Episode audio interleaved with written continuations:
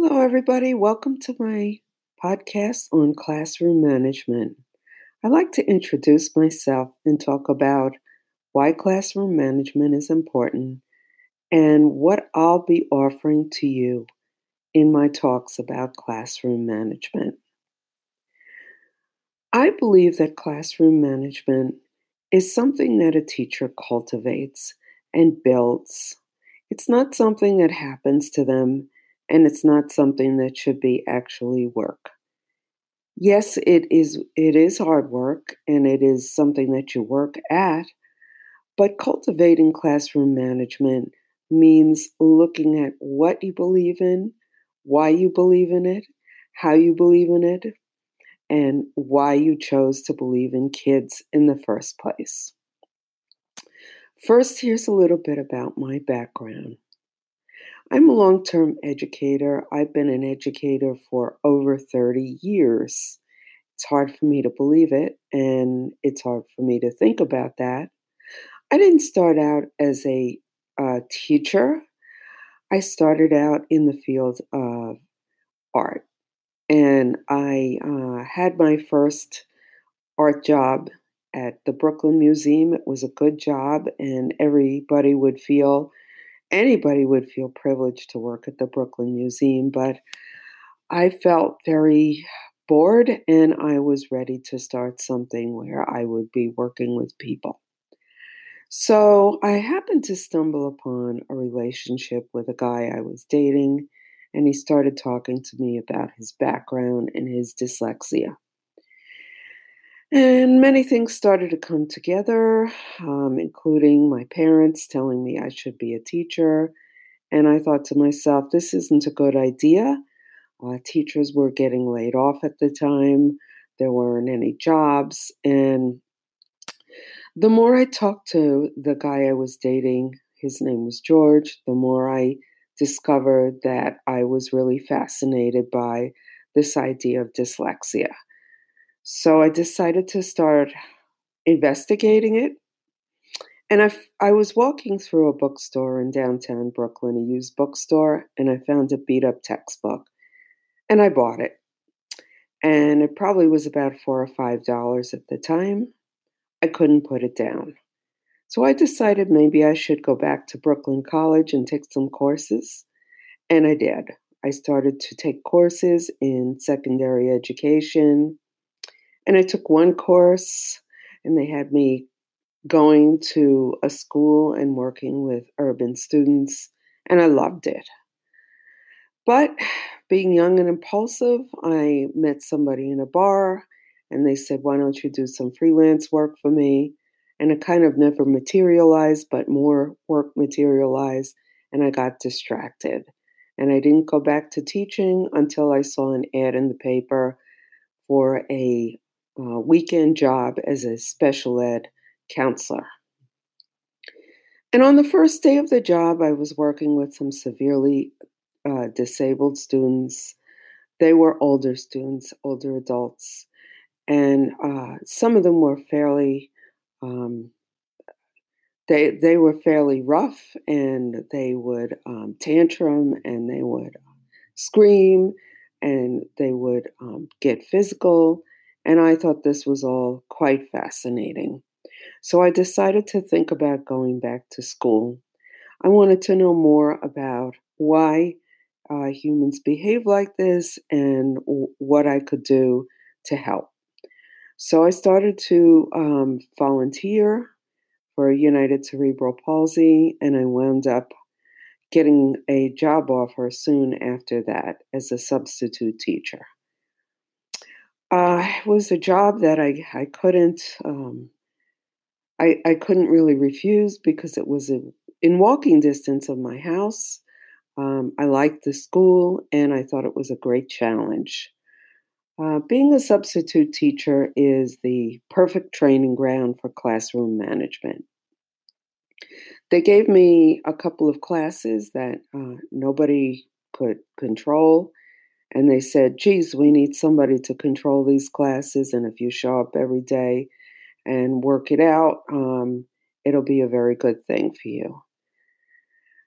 So I didn't know a thing about classroom management, and I didn't know a thing about teaching, and I proceeded to go into the classroom. A friend of mine, her husband was also a substitute teacher, and what he did was he told me, you have to have the locus of control. Go into the classroom and know that you are the teacher and they are the students, and you are in control and they are the students no matter what, even if you're a sub. The second thing he told me was you have to be creative. You have to come up with ways to engage the students. And at the time, he said something about the stock market game. I had no idea about the stock market game, and I didn't know anything about the stock market. But I started making up games, and I started feeling like I was in control and portraying the image of somebody who was in control, and I began to manage the classroom fairly quickly. And when students would write things on the attendance sheet, crazy things that high school kids do, like dirty words and signing their name with crazy language like Mike Hunt, I would just meet them with humor, and it worked very well. And I also had a look on my face. I looked very tough, and I think that really helped. I had a punk hairdo, and I wore purple jeans and a purple shirt, and it was very different than the other teachers. And I think if nothing else, I got attention. So that was my introduction to education and how I started to learn how to manage a classroom. Back then, there was absolutely no formal training. In fact, there was no mentoring. There was nothing. So I did what most teachers do. I started to send students to the dean, and the deans would help me. And one day, after about the fourth time I sent students to a dean, the dean came in and he said to me, I want to talk to you after school. And I went downstairs, and he was a really nice guy. And he said to me, let me give you a little tip. He said, if you want a job here, you want to stay here, you want a permanent job here, you can get it. But you have to stop throwing kids out of the classroom. No matter what, you cannot throw kids out of the classroom. You have to find a way to relate to these kids, and you have to keep them in the classroom. Of course, that stuck in my head. So that was the beginning of how I learned to really start to relate to kids and manage the classroom, and it wasn't easy. So what I'd like to say to you today is connecting to that locus of control. Most teachers start out the year thinking that they are in control, and yet within a few weeks, they soon find out that they have one or two kids who make them feel as if they do not have any control. Those one or two kids usually start showing their true colors after September, in October, and they start to show signs of wear and tear or confrontation fairly easily. First of all, my first tip to you is that you have the power in the classroom. We're going to talk about sharing power in the classroom, but until you understand that you have the power in the classroom and that you can manage the classroom, you're going to have to depend upon other people to take care of your students, and that isn't a good thing. And let's start very succinctly about running down what that means. When I was an assistant principal, a lot of teachers would send students to me, or they would come in complaining about students. And what I learned from being a substitute teacher back in those days was that you have to have all the power in the classroom. The minute that you send your students to the dean or the assistant principal, you depower yourself. Now, that's not to say that if an emergency happens and two students get into a really bad physical fight, that you don't call in for backup. But on a daily basis, you have to take back all the power for yourself. And you can do it. You can empower yourself to run that classroom. No matter what goes on in that classroom, you can handle it. You can absolutely handle it. And this means that you can handle the classroom management in your classroom without any training at all. All it takes is a mindset that you can share and transfer that power in the classroom. When I talk about sharing power and transferring power in the classroom, I'm not talking about power that means the kids are empowered to be out of control. I'm talking about empowering students in a different way and sharing power in a different way. But first, I want to continue to get back to how you can empower yourself in the classroom. The first thing is that classroom management actually takes planning. Planning and thinking and having a philosophy and having an idea, and that has nothing to do with teacher style. Some teachers think that if they are military style, that is bad, or if they are too soft, that is bad. That has nothing to do with whether or not you can manage a classroom.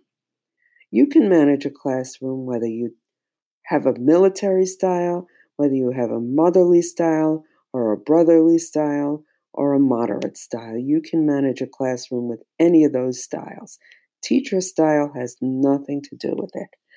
Managing a classroom has more to do with planning, visualizing, and thinking of strategies ahead of time and knowing how to be consistent.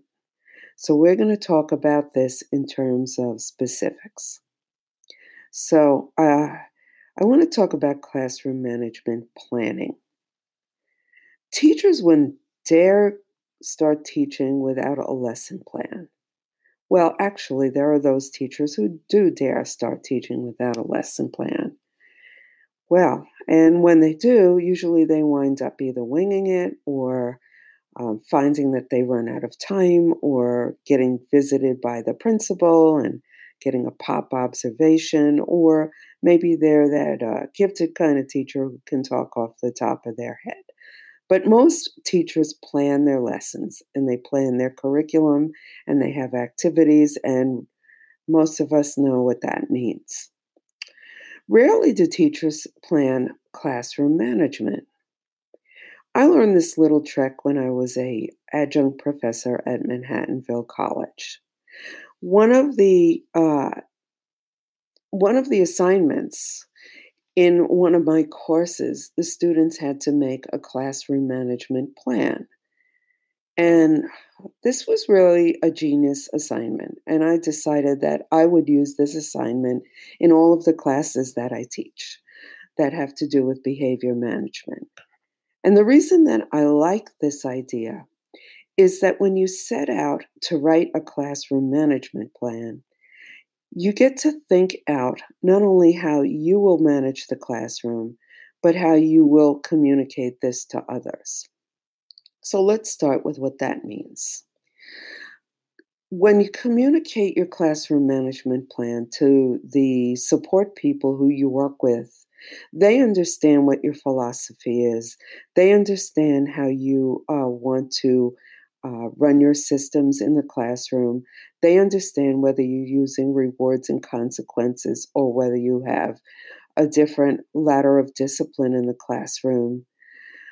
When your assistant principal comes to observe you, he or she will understand exactly what you're doing if you share your classroom management plan. Now, it's up to you, but you can also share your classroom management plan with parents, students, and providers in the school learning community. Now, once when I was an assistant principal, we got audited by the state or the city, and they were also collecting classroom management plans. I believe this was in a private school, and they wanted to see exactly what your classroom management plan was. And our school had templates, and in the template they had your what you would think of as the rules, the consequences, the systems that you used, and the supports and strategies that you would use. So when you create a classroom management plan and philosophy, and you write it down and have it in a binder book, or you post it in your classroom, then everybody is on the same page. Now check this out. If you are able to meet with your grade team teachers and create a classroom management plan together, then the students will get the same message from every single teacher in the grade. Now check this out further. If you can get on a school committee, a safety committee, or a PBIS committee, and you can lead that committee and get the committee to do an overall school management plan, then the whole school will start to improve in the culture and in the behavioral outcomes for your school. Now, within your classroom management plan, what should you have? First of all, you can create the template and the outline however you want it to look, but what you should definitely have is the name of your classes or class and the type of students and how you're going to differentiate for your students. So if you decide that you're a teacher who's going to develop the rules with your students, you still should have some basic values and underlying philosophies about how you're going to run the classroom. Are you a teacher who's going to share the authority? Are you a teacher who's going to give basic rules or give suggestions of the rules to the students? Or are you a teacher who's just going to list the rules and have the students follow the rules? No one way is right or wrong. You just have to be able to transmit that message to the students. A lot of times teachers have a problem with students because they're inconsistent. They change their mind. They change their mind after a few weeks, or they amp it up after the students act out. If you amp it up after the students act out, and I've done this at every turn of my career, the students are going to feel that there's a power struggle. They're going to see you as controlling, and maybe this will work for you, but I think sometimes it's probably better to be more consistent from the beginning. So if you can think out what your philosophy is and how you want your classroom to be run, that's very important. Are you an environmental classroom manager? In other words, do you create the culture in your classroom that you want? Do you create a culture of peace? Do you create a culture of collaboration? Are you a teacher who'd rather have the students follow rules and orders? Think about that and transmit that on your classroom management plan. And if you do tell the students exactly what you want, the students should be able to repeat back exactly what that means. And if the students are able to repeat back exactly what that means they'll be exactly ready to follow what you're doing. Now, you may say to yourself, that seems easy and the students know what I want, but they don't follow it. I think the classroom management plan has to be even much more specific so that students know if they don't follow exactly what's on there, what will happen, and if there aren't consequences, how are you going to follow it up with students? If there aren't consequences, and classroom management plans do not have to have consequences, but there must be a way for students to reflect on their behavior. That's a classroom management plan must. If students, for example, call out, there's nothing wrong with saying to the students, let's talk about this and how it affects the community. Or you can be the type of teacher to enact a consequence instead. You might keep the reflective part of teaching for academics only, but you have to make it clear to the students. Now, whether or not you should keep your classroom management simple is up to you, but I think it should be fairly simple and fairly straightforward, so that if you had a paraprofessional in your classroom, they would know exactly what to do. So, for this episode, I would like you to think. I would like you to think of the perfect template for your classroom management plan, a written template.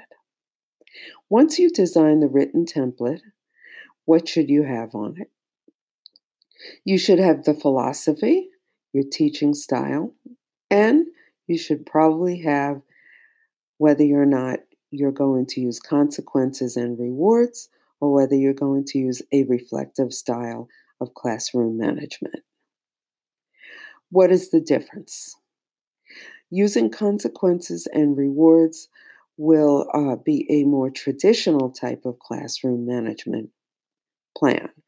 Using reflective teaching and reflective classroom management will fall into the category of restorative practices or positive discipline. And we'll talk about those in future episodes.